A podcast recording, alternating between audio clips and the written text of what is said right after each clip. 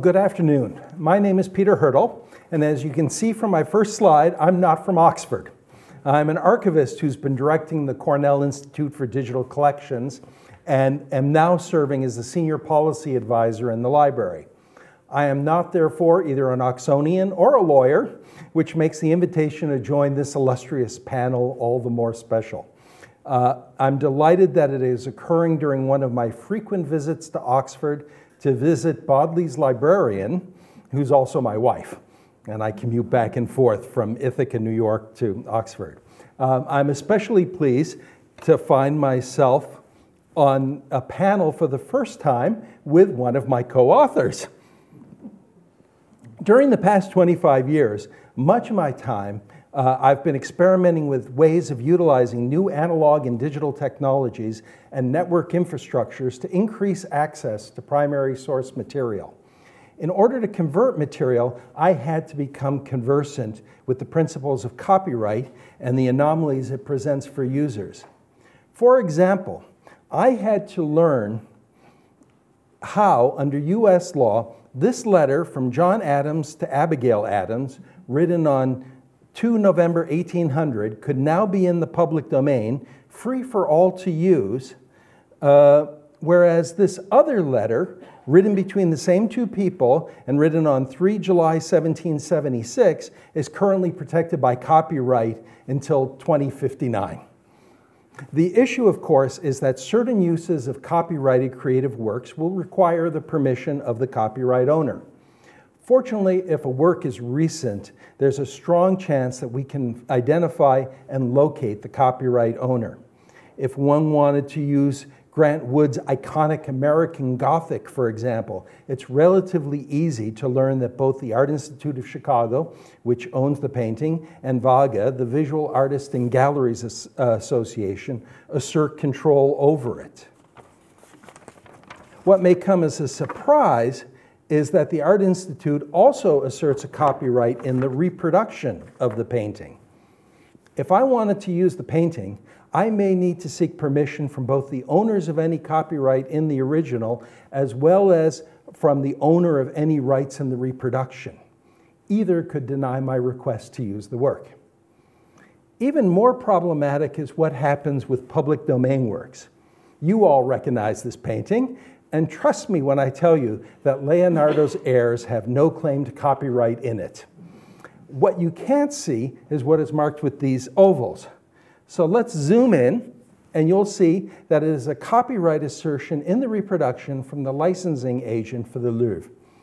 There are no legal limits on what I can do with the public domain original, but the museum is asserting that I need its permission to use this specific reproduction of the work.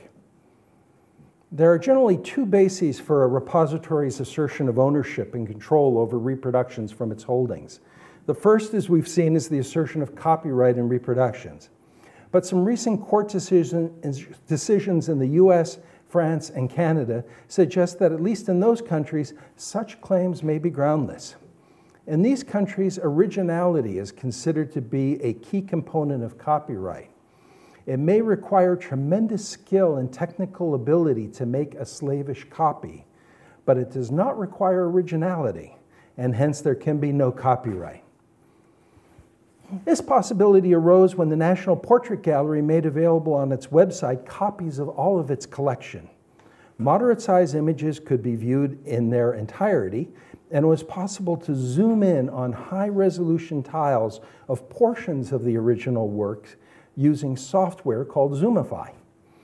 A Wikimedia volunteer developed a program to download and stitch together the tiles, and he added more than 3,000 complete high-resolution images to Wikimedia Commons.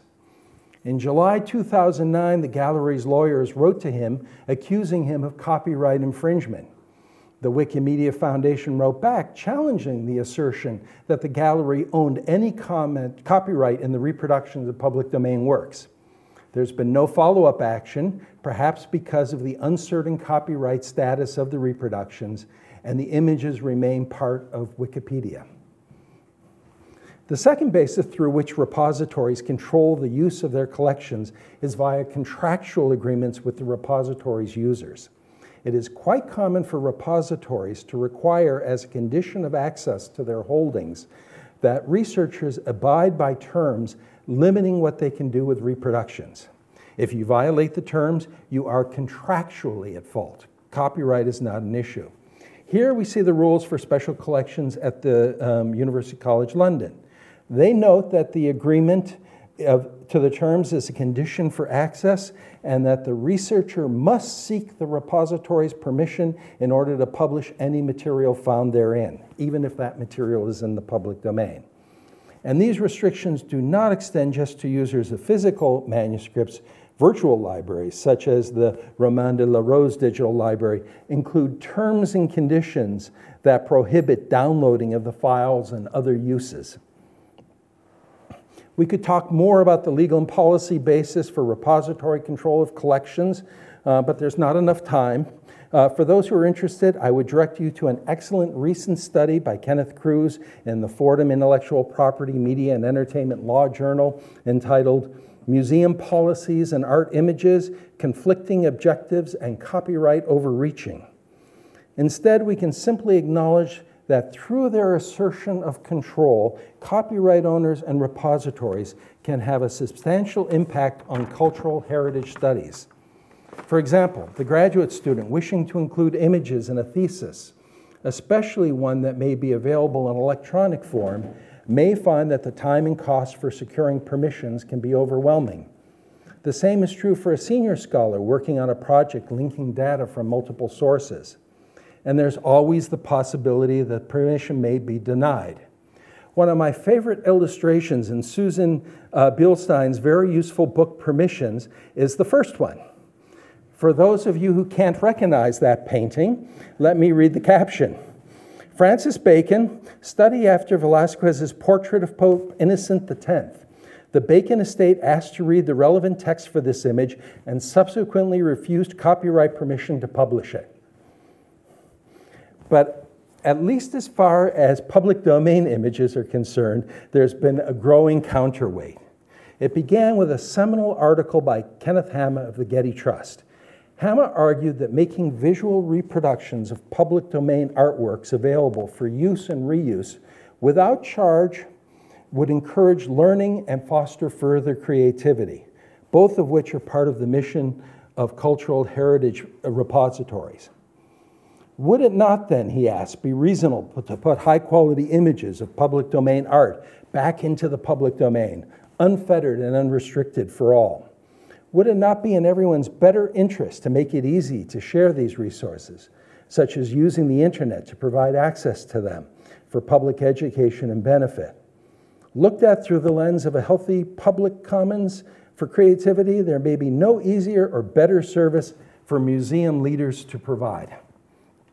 Similarly, in 2009, a working group of the Max Planck Institute issued a Best Practices for Access to Images, Recommendations for Scholarly Use and Publishing.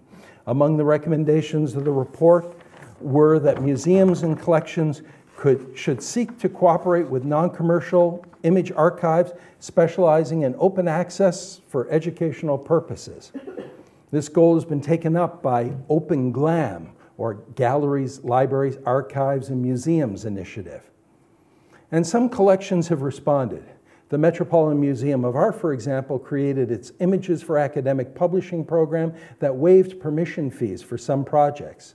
The Victoria and Albert Museum began to offer free high-resolution images for personal and academic use.